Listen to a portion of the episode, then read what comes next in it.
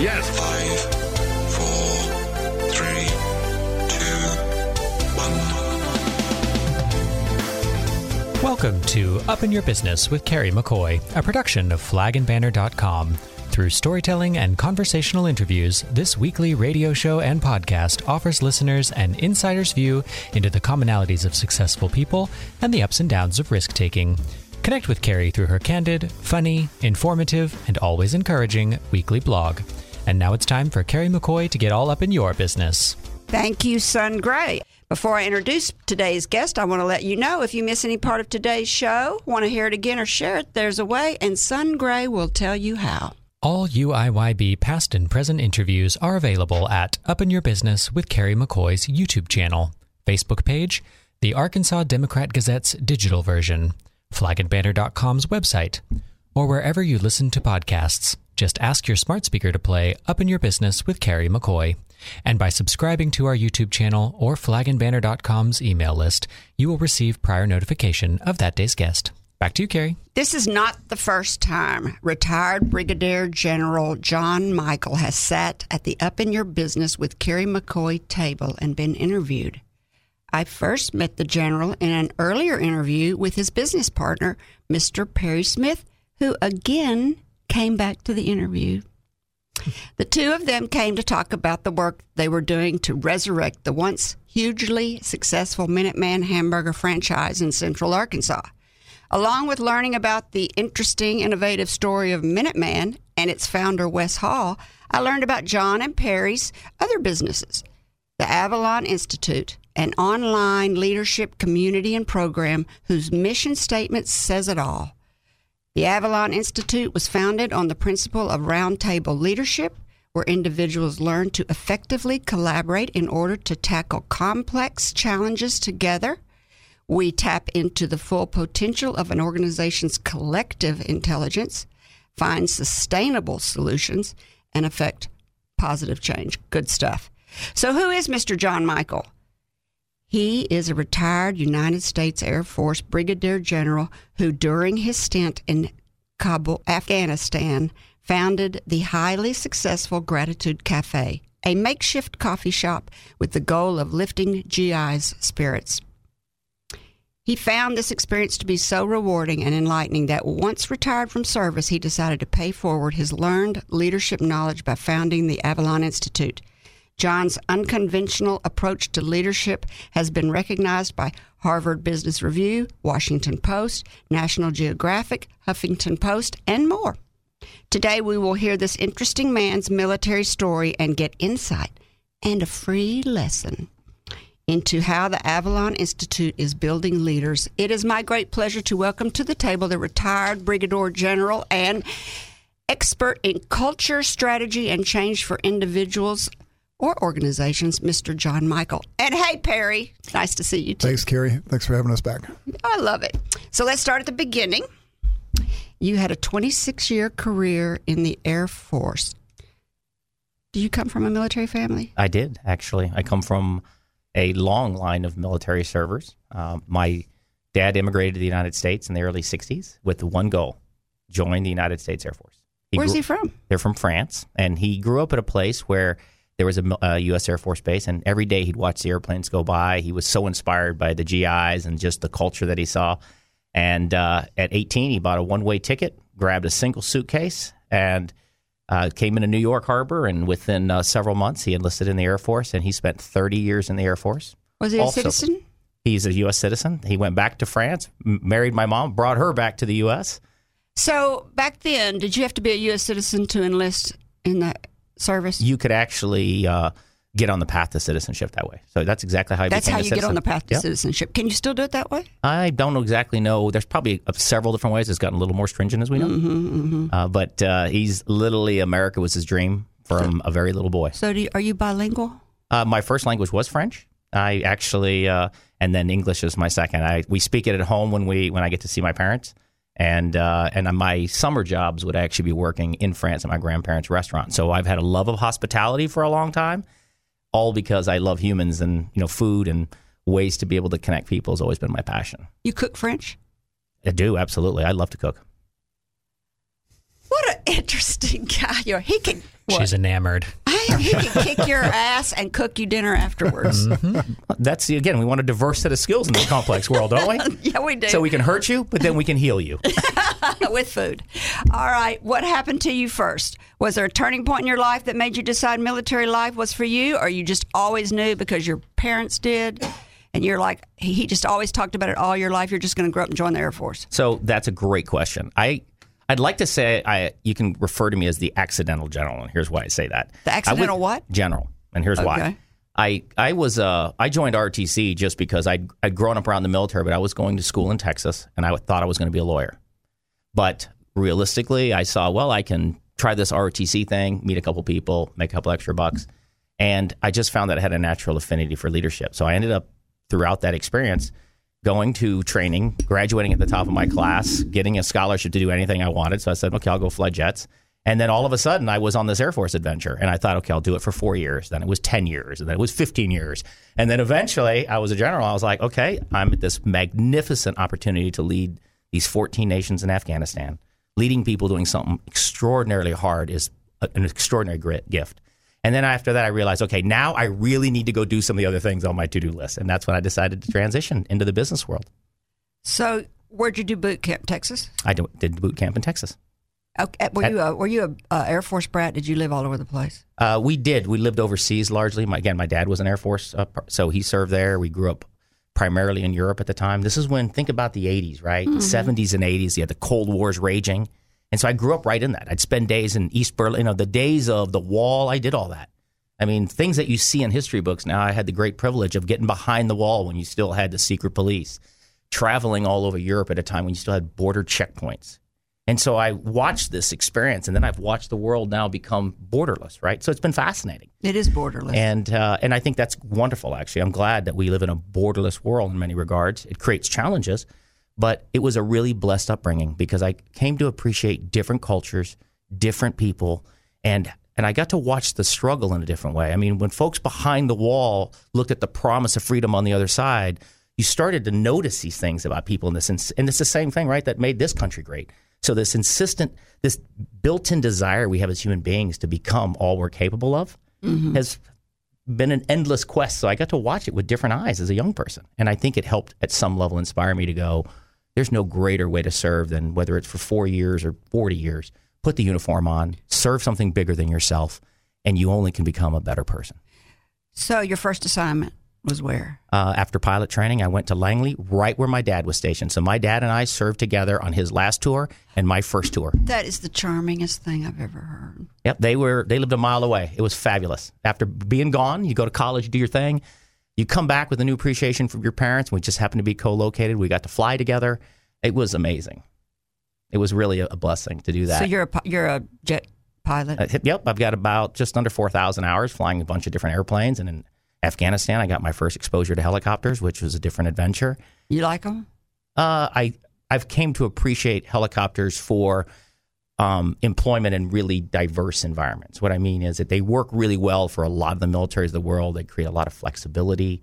They can help people as much as they can, well, harm people if you, that's what you need to do. Are they uh, more dangerous than a jet? Which one's more dangerous? No, they're just different. So, uh, really, a jet, you're going to be your controls are somewhat limited, right? Uh, in terms of it's largely driven by go this way, know, push forward to go, you know, faster, and push back to go slower, and then you're controlling the airplane. You're actually adding a dimension in this di- in a lateral dimension. So you're using your feet and your hands, and it's really more when you're flying a helicopter, using all the various things because you're moving in so many different axes.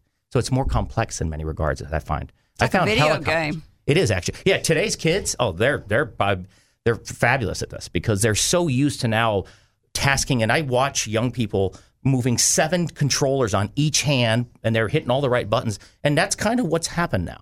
Um, but I grew up. I mean, I was fortunate. I got to do a little more what we call stick and rudder flying, where you know you have less stuff and more airplane, and you learn to be really good at your craft. And that was the key.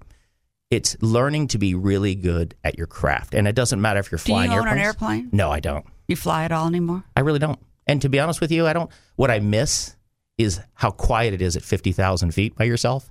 And you look at the curvature of the earth when the sun's going down. So you get a chance to see. I go back to my experience growing up. I got to see people behind the wall yearning for something others took for granted. fit- when you're flying above the horizon, you get to see the beauty of the earth in a much more expansive way. And I just think it opens up your horizons, Literally. literally. Uh, your first, your, okay, so then um, your job was an airline pilot, So or I- airline pilot, a jet pilot. Yep. Did that. Did then moved on to Delaware. Then did some stuff. Got pulled onto the staff, and then very quickly. How so- many countries have you lived in? Uh, I've actually so I've lived as a you know in just a couple of countries. Mm-hmm. I had 14 assignments by the time I moved went to Afghanistan. Was it what you expected, more or less? It was more than Were I you expected. prepared? I was absolutely prepared. How old were you when you went on your first assignment? 23 years old. Was it dangerous? Mm, no, I don't say that was dangerous. I mean, I would tell you this: danger is to some degree a matter of perspective, and, the reason I say that is we have the best training programs in the world. We have the best educate. We get people ready to do their job. This is why the military is consistently the the most respected because we consistently can do our job. It's because the taxpayer invests in us. I mean, by the time you're flying airplanes, they have on average five million dollars invested in you. That's how much the training, the value, and it takes two years. So you're really good at what you do. So what happens is, you know, it's a matter of you get the mission done, and you want to get you want to get a catalyst and really feel a pump. You get moving on the mission, and you are completely focused. So if it's if it is not comfortable or uncomfortable, you don't have to talk about this, but talk about the pain of war and what you saw. Uh, you know, the pain of war really comes from the fact that it's the human cost of war. And what I mean by that is we're well prepared, we're extremely capable technologically, but the part you can never fully get ready for, right, is when you see that the real impact. We can we can prep for it, you can watch it on TV, but to watch now another human being suffering or the loss of a person, it it's it hits you in a different way because ultimately the true cost of these politicians may fight over borders or whatever we're fighting over, whatever the war's over ultimately. The end of the day, it's bore out by human beings in all cases. And when you see it, you come to appreciate um, the fact that uh, people are precious. Does it bother you? I had a Jim Guy Tucker on here who who went to war and was in um, Japan after it had been bombed and you know the nuclear bomb and he and he went all over Asia after um, after Vietnam and does it bother you? And it really bothers him. But when people civilians cry war who don't really know about war and haven't seen war or its destruction and how it ruins a whole generation of people when you see people like saying that on TV, like "Let's go to war," Absolutely. And I take it back to they don't do you really understand the cost of war? So I get we go to war for different reasons and we have national interests and other things. The end of the day, unless you can really understand the implications of what you're asking people to do, and it comes down to the potential cost in human lives, really understanding is it worth it, and have you really exhausted all the alternatives before you put American sons and daughters in harm's way? So when you hear folks who oh, almost you know flipping like, oh, well, we're gonna you know we're gonna go to war over this, war, many people will tell you, should always be the last option. And that means I've exhausted and done my, I've fulfilled my responsibility mm-hmm. to find a different way to achieve that ends before I start to risk people's lives. And it's just, to me, basic human respect. A leader, if you really, you should, the leadership is about people, period. It's about creating the conditions for people to flourish and thought, thrive and be their best selves, right? Which means you always have to take that into consideration. Going to war, no one should ever take lightly. And I think what you're referring to is sometimes people make it look like it's an easy decision. And when they do, they don't know what they're talking about. So I had General Wesley Clark on, and he went to West Point, and he loved being in the service because it was a it was a it leveled the playing ground between kids with high school uh, educations and himself, who was a West Point graduate, and he got shot, and he said, you know, these guys risked their lives to get me out of there. And he told his story when he got shot. Have you ever had anything like that happen where you're like, my brethren got me out of there? Oh, I mean, absolutely. So this goes to why you become once you've been in it. And so let's take Afghanistan. Okay. Um, I, you know, I'll remember one morning I had a uh, because of my my very visible role there and some things. I had a security detail attached to me, right? And we lived with the Afghans because the nature of my job uh, was to lead NATO's efforts to teach them how to build an air force. Now, building an air force in a non-war zone is hard enough. Imagine doing it in Afghanistan in an active place, and you're doing it with an average eighth grade education as your as your population group. So one morning, I get a knock on the door about 4:05 a.m. and it's my security detail, my personal bodyguard, and he says, "Look, we got to get out right now because we came under attack." And we uh, so we had some guys who had gotten in the towers. They'd attacked the camp. We had RPGs, which are uh, rocket propelled grenades, going all around us. I mean, literally, we're hunkered down. Uh, you hear the bullets. But the thing about it is not that you're fearful. You're just really in tune with what's happening. But here's to answer your question. I just knew how an amazing organization I was a part of when, in the midst of all this, I look and across from us, we had our security detail 26 young Americans, average age 23 years old. I'll never forget the fire and all the, the things are raining in on the camp. And these kids come out, they have their helmets on, their boots, they still have the stuff they slept in. They ran to the fire because they knew their job was to defend and take care of every single person in that camp. And I, for that, I just looked at this and I was in awe. I was like, that is why America is great. They will go and do what they're trained to do at great risk to personal self. They'll do it smartly. They'll do it as safely as they can. But at the end of the day, what they're what they're focused on is getting the mission done. The mission is protect every single person that was depending on them, and they didn't blink an eye or hesitate. And about three hours later, it was all dead bad guys and no one injured on our side. Yay! So there you go. There's your superhero movie for was the night. holding my breath for that one. So it's like the Alamo, you know, reversed. yeah, I was about to say, no, it's not. That's inspiring to me. That's what it's about. It's mm. And every time. So when you experience that, all you want to do is do create the conditions for them to continue to grow and be better because that's and I think that's what General Clark was talking about. The military gives you a sense of dependence and trust on other people to where you don't think about it. It's very hard to replicate that in other places. And part of it is because we train that way. We have to do it, but you consistently watch it exemplified. And on that day, to me, it crystallized like what an incredible gift we have in these courageous people who raise their hand voluntarily from all walks of life to put that uniform on. No one was forced. For those interested in enlisting, talk about how you would go about getting started today. Absolutely. So How would you do it? I think you uh, so go online, but the real thing is go talk to a recruiter, talk to a human, understand, and don't just talk to one. You know, you may watch a movie and you're inspired by a particular service. I would tell folks today, talk to a recruiter from all the services. You might be surprised at what you learn, and it's an exciting time in America. We finally got our act back together and are going back to space. So the launch of Space Force gets us back now to think about new horizons. You've got amazing things going on in the Air Forces, the Marine, the Navy. If people understood the kind of mission diversity, anything you want to do, anything is available to you in the military. I think people think that if they join the military, they're just going to end on the front line. They're going to end up on the front line. Uh, Maybe 50 years ago or 30 years ago. But now, think about the way wars changed. We don't really fight standoff wars anymore, right? The way we do it. A lot of it's technology, a lot of it is intelligence, a lot of it is data. So it's a completely different world. It's about being smart, it's about being in tune, it's about learning to collaborate, it's all about being part of a team. The reason I would encourage folks, if you're confused about what to do and you're a young person, talk to all the service recruiters. Then go do it for four years. Why? The education benefits, but more importantly, you will grow as a person. You will grow as a leader. You will develop emotional intelligence on how to be part of a, a team. And your value to the workplace. You could leave there and be 22 years old with four years of world experience behind you, and you'll become a franchise player because you are learning skills that where else are you going to get them? I talked to a, a business person one time and I asked him, he, he, he helps fund businesses. And I said, What is the best business if somebody wanted to start a new business? And it's funny you should u- use that word franchise. And he said, Buying a franchise that is all structured mm-hmm. and ready to go. So if you come from a structured environment, you come out, you're like, I get it. I know how to follow rules. I know how to fill out reports. I know Yep. how to.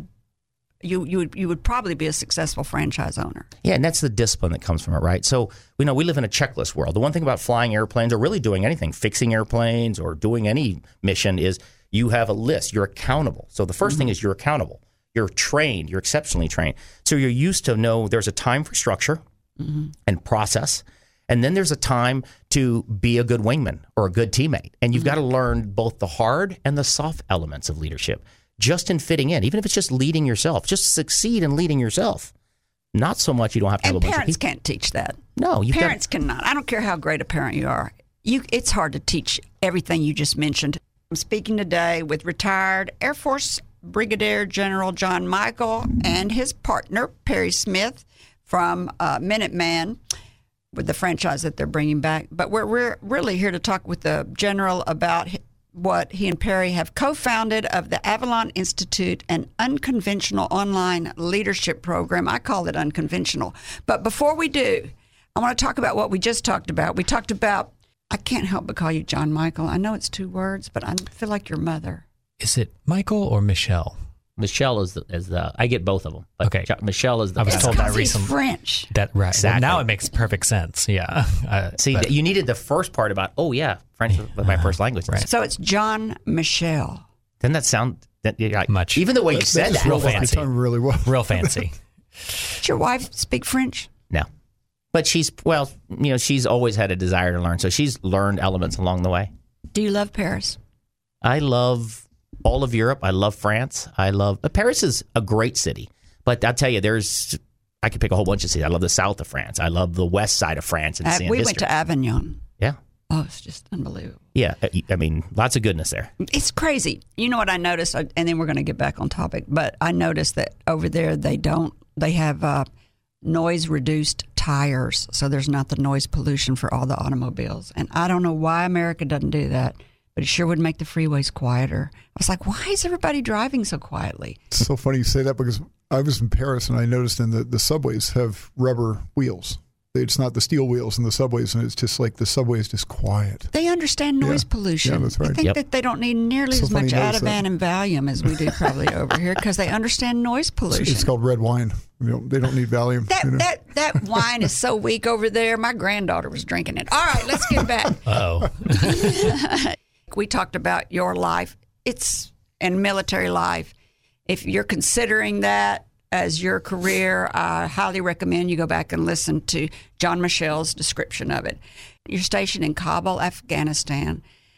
Uh, what is your main job being there? So I w- served as the commanding general for NATO in leading the 14 nation effort to build the $7 billion Afghan Air Force. Is that because you spoke, you were bilingual that they gave you that job?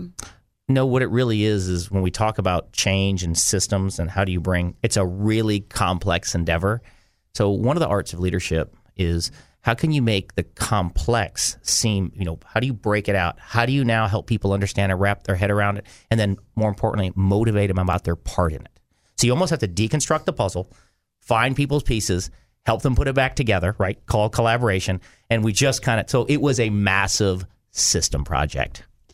So, is that how the Gratitude Cafe came about? Tell our listeners what the Gratitude Cafe is and how it paid, played a role over there and how you came up with the idea. I think that thank you for asking that question because I'm quite fond of Gratitude Cafe because you know at the heart of all these things, these complex changes and building your whatever you're doing, are people again. And so, what made this particular assignment uh, particularly challenging, other than I'm in a war zone, um, where the, we're lagging on on how fast we had to build the Air Force. We had a lot of pressures to succeed, so we were coming in to build a different way forward. But we had 14 nations, right? So this is a NATO effort that I'm leading. 14 different cultures, not all people created equal. And so you have to find a commonality. One of the things about if you're going to do something hard, no matter who you have, you quickly got to find a sense of commonality that everyone can connect to. And when you're dealing with that many cultures, so I go back to hospitality. The one thing I realize is the human condition is first and foremost social. If you find a way to connect, I don't care what your background is, once we've done that, we have common ground. So I'd been walking by a trailer. So we lived, I lived literally in a camp in the middle of the Afghan base because we had to live with the people we served. That's the nature of the mission. It's dangerous, but it's the right thing to do there.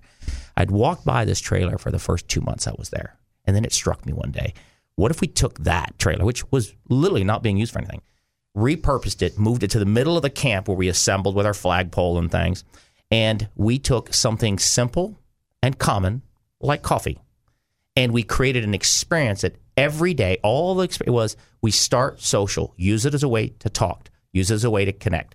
So we redid the we redid the, the this trailer. We turned it. We brought some tables. We uh, bought all the materials we needed to turn into a coffee shop, and then we started to invite people. And I changed the rules. I said the first hour of every day will occur, if you will, the quad. We all show up there and we're just going to drink coffee together. We're going to learn about each other. We're going to talk about our mission, but now it's very informal. So I flattened the whole organization.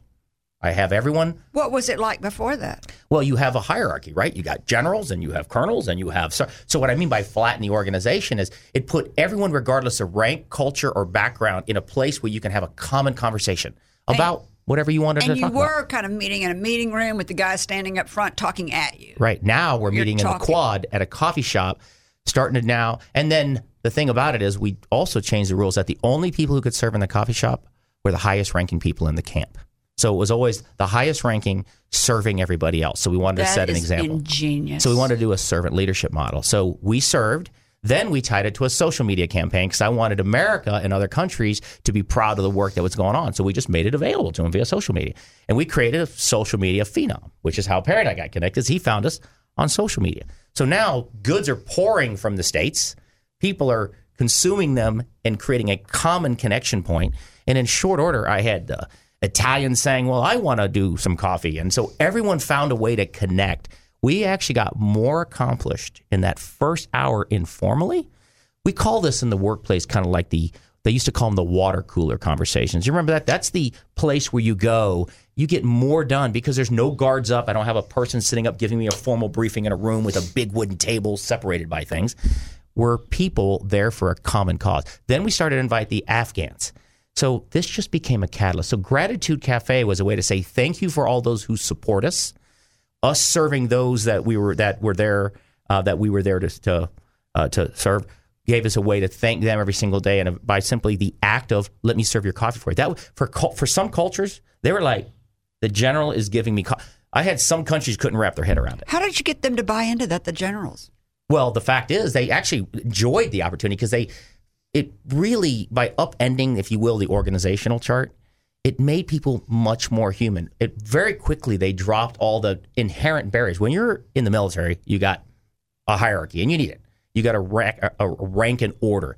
When you move and create a, if you will, a neutral space around a common experience, which is food. I just considered coffee and that kind of an extension of food. You can very quickly just bring people back to be more authentic, and the What's- goal is authentic What, what social media did you use? Oh, we used Twitter. We were pr- very prolific on Twitter, on That's uh, how we discovered Facebook. I Yeah, discovered gratitude on Twitter. we had a huge following because people got a Who glimpse knew into how the to war. do that? Oh, we, myself and my Matt Fred, we had some really good teammates there, and we were quite prolific. And matter of fact, at the time uh, when I left the military, I was the number one social media guy in the United States Air Force. As far as I had seven hundred thousand followers, I was like pretty. I, I had a I had a live radio show. I mean, we had all, all I kinds of stuff going on. You need a job? I've got a job for you. No but kidding. it, but it, Well, all Matt, we Matt, did is, Matt Fritz, the guy who set him up, is also Oh, yeah. a partner at, at uh, Minuteman. So and he's a master at all yeah, this. he's a master at it.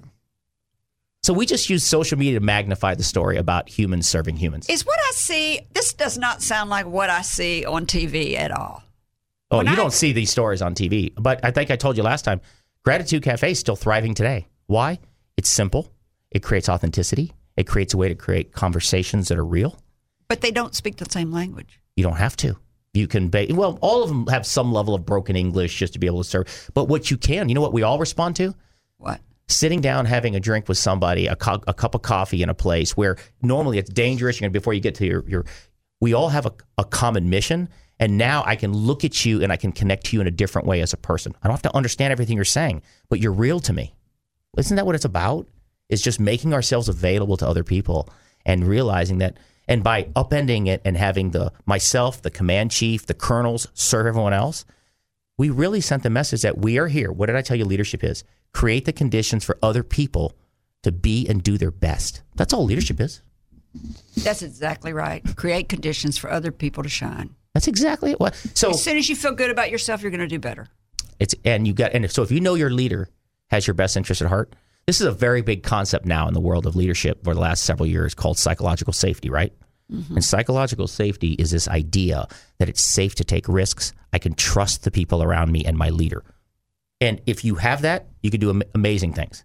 If you don't have it, what happens? Organizations are dysfunctional. People are in their camps. They all have agendas. So it's really that simple. So you have to model it. You can't use words. You got to show people I have your best interest at heart. So there was a time we all wore safety pins on our shirts. Remember that? Mhm. Does that speak about that- Inter- I mean, is that something that you would do in an organization to make people feel safe? You could s- you could say everybody put on a safety pin. It's a safe place. I love that. I still have shirts with safety pins on them. Yeah, there's, I mean, however folks want to communicate it, I think the key thing as a leader clever. is make yourself available to them in a very authentic way. Um, how long was it after the Gratitude Cafe that you retired from the Air Force? Uh, I, I I retired right out of uh, I left Kabul and and uh, petitioned to retire as soon as I got back to the states. How come? I wanted to get into the business world and do something different. And 14 moves, it was probably time to give my family some stability. You've been married to the same lady the whole time? I have 27 plus years, Glorious years. glorious with a capital G. Uh, you have been written about as an accomplished, unconventional leader and proven status quo buster. I would say, why is that? But Do you really need to ask that question? I think I already know. Uh, what was your first job after retirement, and how old were you now? So I retired on my 50th birthday, and I went to be uh, to the largest privately held transportation company in America uh, in Dallas, Texas, where I served as a chief strategy and innovation officer. Uh, so I went right to. I was fortunate to go right to the C-suite out of out of the military. How'd you get that job? Uh, I was recruited in by some executive recruiters, That's been following you on Twitter. You said, "Hey, I'm folks that we had connected. Actually, they found because I, I wrote for Harvard Business Review. I had a radio show. I mean, so we had been pretty You had a radio show. Hmm? with David Webb out of New York City, out of Sirius Radio on Sirius Radio. What'd y'all talk about? leadership. It's called General. You can go to generalleadership.com. We've had a prolific blog for. Matter of fact, we're in the top 25 leadership blogs in the world with General Leadership. So I went on Avalon. Uh, I went on the Avalon Institute, and you had a blog on there, but you haven't posted on the blog since 18. Yes, Is because that the we've the same been. blog that you're talking No, about? No, this is a so generalleadership.com. So here is the concept when I was in the military, and it gets to the unconventional part because Mm-hmm. it was a little. You know, there's some people who get a little. Uh, uh, they raise an eyebrow when you do things unconventionally, right? Oh, yeah. So I felt that if America trusts military officers and the military in general more than anybody, why were so few senior military officers in on, wearing the uniform talking to America?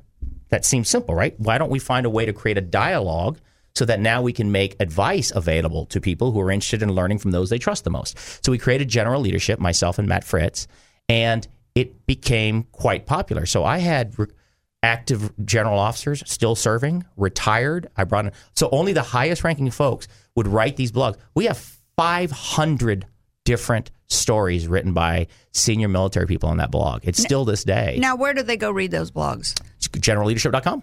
Generalleadership.com. We're And it ties put that to Avalon. to that on our website. You probably should because I mean that's so you get a whole range of opinions from qualified people. But with that, David Webb, who's a Fox News host and has a radio show in New York, for four years we, he hosted me one night. Then we started saying, "Huh, this is a really interesting idea of making senior military leaders available to the public to have a dialogue."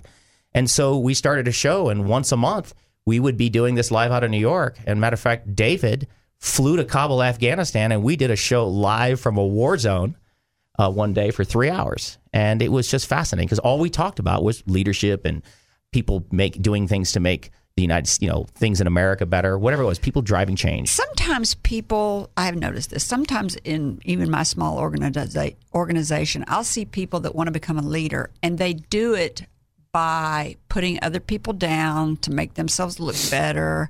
They do it by never accepting responsibility for something that went wrong. And it's the exact opposite of that. Amen. That's not leadership. No, but they are for some reason they think, oh, I don't want to get in trouble because then I won't be a leader, so I'm going to throw my my coworker under the bus and I'm going to say it wasn't my fault. You know what that tells me? They either haven't had a good mentor or they haven't had a good example. Because anybody that they, if they would have seen real leadership, they knew it was exactly the opposite of what you described. Right? And you know how you talked about running towards the problem? Run to the fire. They run to the fire. A leader runs to the fire, takes responsibility Yep. for it, and if it doesn't work, You take responsibility for it. because that's what a leader does. Because you have to own it. You own it. You own. Mm-hmm. it whether it's good or bad. And if you do do a good job, you give it away. That's exactly right. So, Kerry, we at, at, at my former restaurants, and we talked about those before, called Matchbox. We had a, um, I think John and I connected a little bit later on down the line after he got out of Afghanistan. but we had a um, a little forum that we would do every Friday, where the staff, uh, right before they were getting prepared for their shift, they normally would just come in and we do a shift leadership talk. Here are the specials. Here we go. But every Friday we did a thing called um, Speaker's Corner, you know, like they do over in Hyde Park or uh, in in London, where you basically say to somebody, you can get them to talk about whatever you want to talk about. So you have 20 minutes. So every staff member that, that wanted to talk about things in their life could get up and have a conversation about it. The only rules were you couldn't be negative and you couldn't talk about work. And, you have a time limit because there's some that'll get up and you're just like, oh, oh no, we cut no, okay. we cut them off. Twenty Yeah. minutes. Yep. They gave them 20 minutes because that was the the, uh, the length of the meeting. But basically, what I would do. But would each person needed a time limit. Oh no, each person had a time limit. Yeah. Yeah. But but I would give them their time, and I said because I would ask them about their lives, their personal, you know, what what do you do outside of work, and a lot of them are, well, why are you asking me that? Well, say because I want you to tell your coworkers about this in a different forum. You can talk about whatever you want, and we had kids who were like, oh my gosh, and it was so empowering for them, mainly to be able to connect with their other teammates. It didn't matter what they talked about as long as it wasn't negative. But we learned so much about each other, about you know, and we would sit there, the ownership, and listen to what they had to say. And I'm going, oh my gosh, I understand why this person does what they do. And then of course you you think about, okay, well, how can I harness that? Now I know that about them. How can I empower them to do more of what they need to do? Because if they do that, they'll be better at work. I'm not sure, Perry. I really want to know all that stuff about them at home. I Oh get my gosh. Whatever. She's the one coming into work every day going, We're a family. And we know about everything about each other. I know, and I hate that about oh, myself. Oh, please. I really don't like Until that she does it again. Yeah, Like, right. I really don't Put away the like BB that. guns. My husband's always going, Kerry, stop prying. Getting involved. Like, well, I just wondered. Okay, all right. It's a great place to take a break. When we come back, we'll continue our conversation with retired Air Force Brigadier General John Michael and his partner, Perry Smith. Still to come, we're going to talk about the Avalon Institute, free tips on change for the new year, and how, who, and how can join the Avalon Institute and what you can expect to learn. We'll be back right after the break. Kerry McCoy, founder and president of Arkansas Flag and Banner, believes in paying knowledge and experience forward and developed this radio show as a means of doing so. The biographies, life experiences, and wisdom of her guests would likely go unheard if not for this venue. Rarely do people open up for an hour to an audience about their life, mistakes, triumphs, and pitfalls. This unique radio show allows the listener intimate access into the stories of prominent leaders in our state. I am Adrian McNally, manager of the Arkansas Flag and Banner showroom and gift shop, located on the first floor of the historic Taborian Hall on the corner of 9th and State Streets in downtown Little Rock, Arkansas. In business for 43 years, we offer an old school shopping experience with front door parking, clerks to help you, and department store variety. Open to the public Monday through Friday, 8 to 5:30 and Saturday 10 to 4. You're listening to Up in Your Business with me, Kerry McCoy. I'm speaking today with retired Air Force Brigadier General John Michael and co founder of Avalon Institute and his partner Perry Smith. They are unconventional online leadership program uh, entrepreneurs. Uh, before the break, the very first of the show, we talked about uh, John Mc- McHale's. McHale? Michelle. Don, John Michel's. that's how you say his name because he's French. right. John Michel's um, uh, military career. You're thinking about that kind of a career, you need to go and listen to it. Secondly, we talked about leadership. Great tips on leadership. It's not rocket science, people. Just listen up. And now we're going to talk about uh, the Avalon Institute, and he's going to share some more of those Avalon skills. What were the events leading up to founding the Avalon Institute? I think I kind of noticed that, except for you came right out of the service, you said in the last break, and went to work for uh, not a trucking company, but a, what'd you call that? Yeah, it's a, it's a, a transportation company. transportation company. So, have you? Are you still there? Have you left? Nope, I left there after uh, uh, after about a no, not quite two years because uh, so bottom line there, we had the opportunity to uh, to learn a lot about. They're the biggest providers of paratransit services. So people with disabilities who have special needs, they provide most of the transportation in America. And I became really inspired with that mission. So after almost two years, uh, I left. We bought a small technology company because I felt that we could do a better job of serving them with a more technological orientation and some other things. So uh, and then Perry was in that adventure with me. So in the process, when I was at my at, at MV, that company, I uh, we started realizing that you know we can systematize and expand our conversation if we just encapsulate it in this thing that we called Avalon. And Avalon was really just a way to begin to provide skills and and access to our ideas, uh, of some formulas, some systems. And we were hired at the time. We did some work with special operations, so we were teaching these principles around the concept of there's three things, right? We show up and we it's thinking, being, and doing. It's what you Yes. see. So this idea is thinking is how do I understand the way that I'm naturally wired? And so we have an assessment that came out of a teammate that we have out of Harvard created it, and it emerges your preferred ways of thinking. And if you understand the preferred ways you think and make sense of the world, now you're armed with a key piece of knowledge. Being is about now I also understand uh, how can I, what are the preferences I have and how I like to show up in the work? So I think a certain way. I have certain preferences and things that I respond to. And last but not least, at least you have doing, which is how can I be more emotionally intelligent?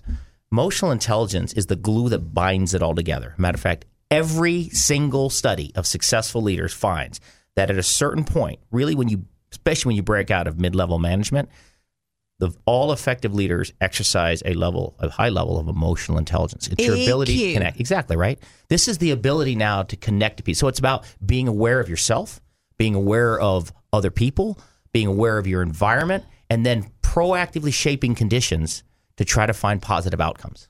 That's what it's about. So we have we brought in assessments. So we have assessments that we can do with people. We started doing coaching. And so all Avalon was is give people access to all we have is different experiences. So we had a group of people that you see here. Uh, they all have different experiences. We have some tools.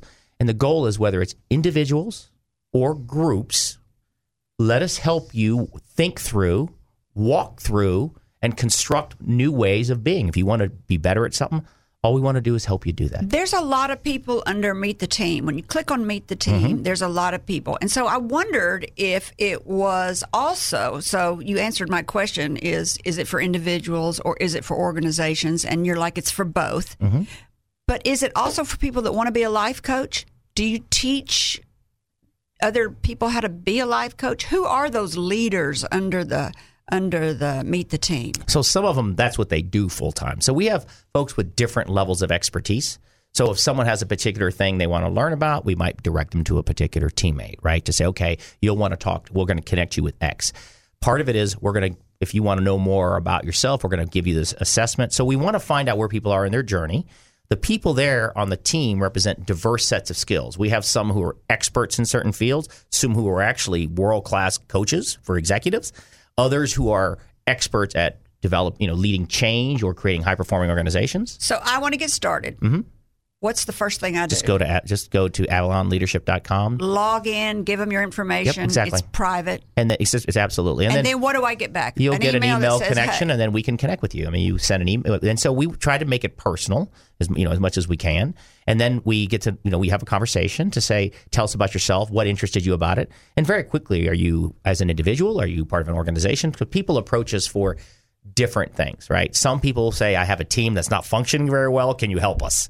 Okay, Yeah. that's a that's so we have a, a group we can do that with. So we've assembled tools, expertise, put them into this virtual kind of space, and then depending on the needs of who's asking, we can respond. So individuals would take a personality test. Um, I assume I would. I love doing that. So is, is that right? We take a personality kind of test. Yes, they they could, and they could, and also groups Your could take a own design personality. they- they, could take test. uh, one of our tests. They could take the cognitive peak profile assessment, and then what they could do is do it either individually, and we can do a one-on-one coaching, or we can actually do an entire group assessment to find out where people align their strengths, how they think, how they be, how they do. Business has a personality, Overall, it does. and people Absolutely. don't realize that a business mm-hmm. has a personality. It does. So how do you qualify that? How do you figure that out? So this is your business personality. So if you so when we talk about business personality, so we have a persona in the marketplace, but the composition of the organization, what I think of business personality, Me too. we call culture. So Oh, oh organizations oh, sure. have a culture, and that culture is a reflection of leadership and people. Dysfunctional leadership, I can probably guess what your culture is going to be. So the goal is through awareness, awareness of individual bringing the group together by giving people awareness of here's our strengths. I have some, you have some, where we might have gaps. The sheer act of a conversation, information, allows us now, and where you're not aligned, it starts to tell us the kind of thing we can now say, here's some things you can think about doing different that now can move you to the culture you want to have. Because at the end of the day, culture is what it's all about, right? How do y'all make any money? There, we really don't. We actually see this as much as a public. I mean, it's the cost of the survey people pay. We don't really, we never really did this from a pure business standpoint. What we is did the it cost because of it was survey? demand. If I wanted to do it, what would my cost be as an individual? You can take it individually for, for say fifty nine ninety nine. oh my um, God! How do y'all live? That's so Luckily, cheap. we don't live up. This is more Well, like it's said, more about the engagement. I mean, we, and, and the one thing I think from our client list and, and how diverse it's been, we've worked with Division One athletes. We have worked with, as John mentioned, special forces. We set, we've done a two day seminar and an entire squadron breakdown for um, a, a group of folks out of Barksdale Air Force Base who fly, you know fly B 52s. So it's been very, very diverse. y'all And- have very many clients. pardon me? Do y'all have very many clients? We've we've had a lot of clients over the years. Absolutely. We haven't lately because we have one big But client been called focused on Minuteman right now. Minuteman. So Of come which- of join which us our at that client. Team, our leadership That's team where is you're taking the making your assessments. money. but this is actually where we're bearing out leadership. I mean, the conversations we have to have with our team, pivoting. You know, we're rolling out now uh, a new food trailer concept that's coming out next week. We're signing on. We're la- launching a virtual kitchen here. So my point is, we're living the principles of Avalon because we're innovating, we're iterating, we're engaging our team, we're holding them accountable. We, we're li- living Avalon in a real life leadership laboratory called Minuteman because we want this state to take this pride of Arkansas that was Minuteman and we want to introduce it to the country at a time when I think patriotism, no nonsense, is exactly what we need. We need to get back to the ideas of service, people, community. That's Minuteman. So, this whole conversation we had about leadership, we're living it real time in building this brand, holding our team accountable, trying to lead and inspire them, and do something and create an experience that the people right now in Arkansas can be proud of. And you can go back and take these experiences at Minuteman and improve Avalon with what you've learned. Yeah, too. and we can apply it to other businesses, right? Yeah. So it's one thing to be theoretical. It's another whole level of credibility, right? You could talk about building a successful business, or you can build a successful business like you do. People listen to people who build the business, not just talk So about it. So you're doing both. You're talking about it on Avalon, And we're building and it. what's the We're Avalon it. uh, uh, address? Uh, AvalonLeadership.com. AvalonLeadership.com. Everybody go there. It's an easy website to navigate. Spend fifty nine dollars. Get some help from these expert pros who have conquered the world. Can I literally? give a, Kerry? Can I give a gratuitous plug here? sure. Our trailer is rolling out Uh-huh. this coming Wednesday, Thursday, and Friday. We are setting up the Minuteman trailer to serve burgers, fries, and radar pies at the as close as we can get to the original Minuteman at Fourth and Broadway. I was just out was on Broadway. Fourth and Broadway. In so Little we will be there starting at about eleven o'clock. 11 o'clock. this coming week. I'm going to get that chili. What's that say, thing I called? there. What's that Cheese chili? dip. Ch- no, no, Or cheese dip and chips and cheese dip. no, no. The chili hamburger. The chili you burger. can get that. You can get a chili burger. What's that chili burger that y'all were famous for that had all the chili and cheese smashed on it? Oh, actually, you're talking n- number two, right? Are you Number talking about the hickory talking about the cheese? You're talking about the hickory smoked sauce one with the There cheese. you Oh go. no, that's the King Kong right there. Number two. Number, Number two. two. I'm going to get a number two. Down the street All from. Flag and Banner. I know That's it. right. Uh, thank you. There's your Illinois flag. It's a desk set. Oh, I love it. Perry Thank already you. got one last time. Thank you. That's the Air awesome. Force, uh, the the state you live in, Very Illinois. thoughtful. Thank you. You're welcome. And the U.S. I hope you don't already have one, although you Nope. probably have flags This is actually everywhere. my. This is this is wonderful. Thank you. You're welcome. Thanks for coming on. Y'all come back again sometime. We're going to visit and talk some more. I want to say to our listeners, thank you for spending time with us. We hope you've heard or learned something that's been inspiring or enlightening, and that whatever it is will help you up your business, your independence, or your life. I'm Kerry McCoy, and I'll see you next time on Up in Your Business. Until then, be brave and keep it up.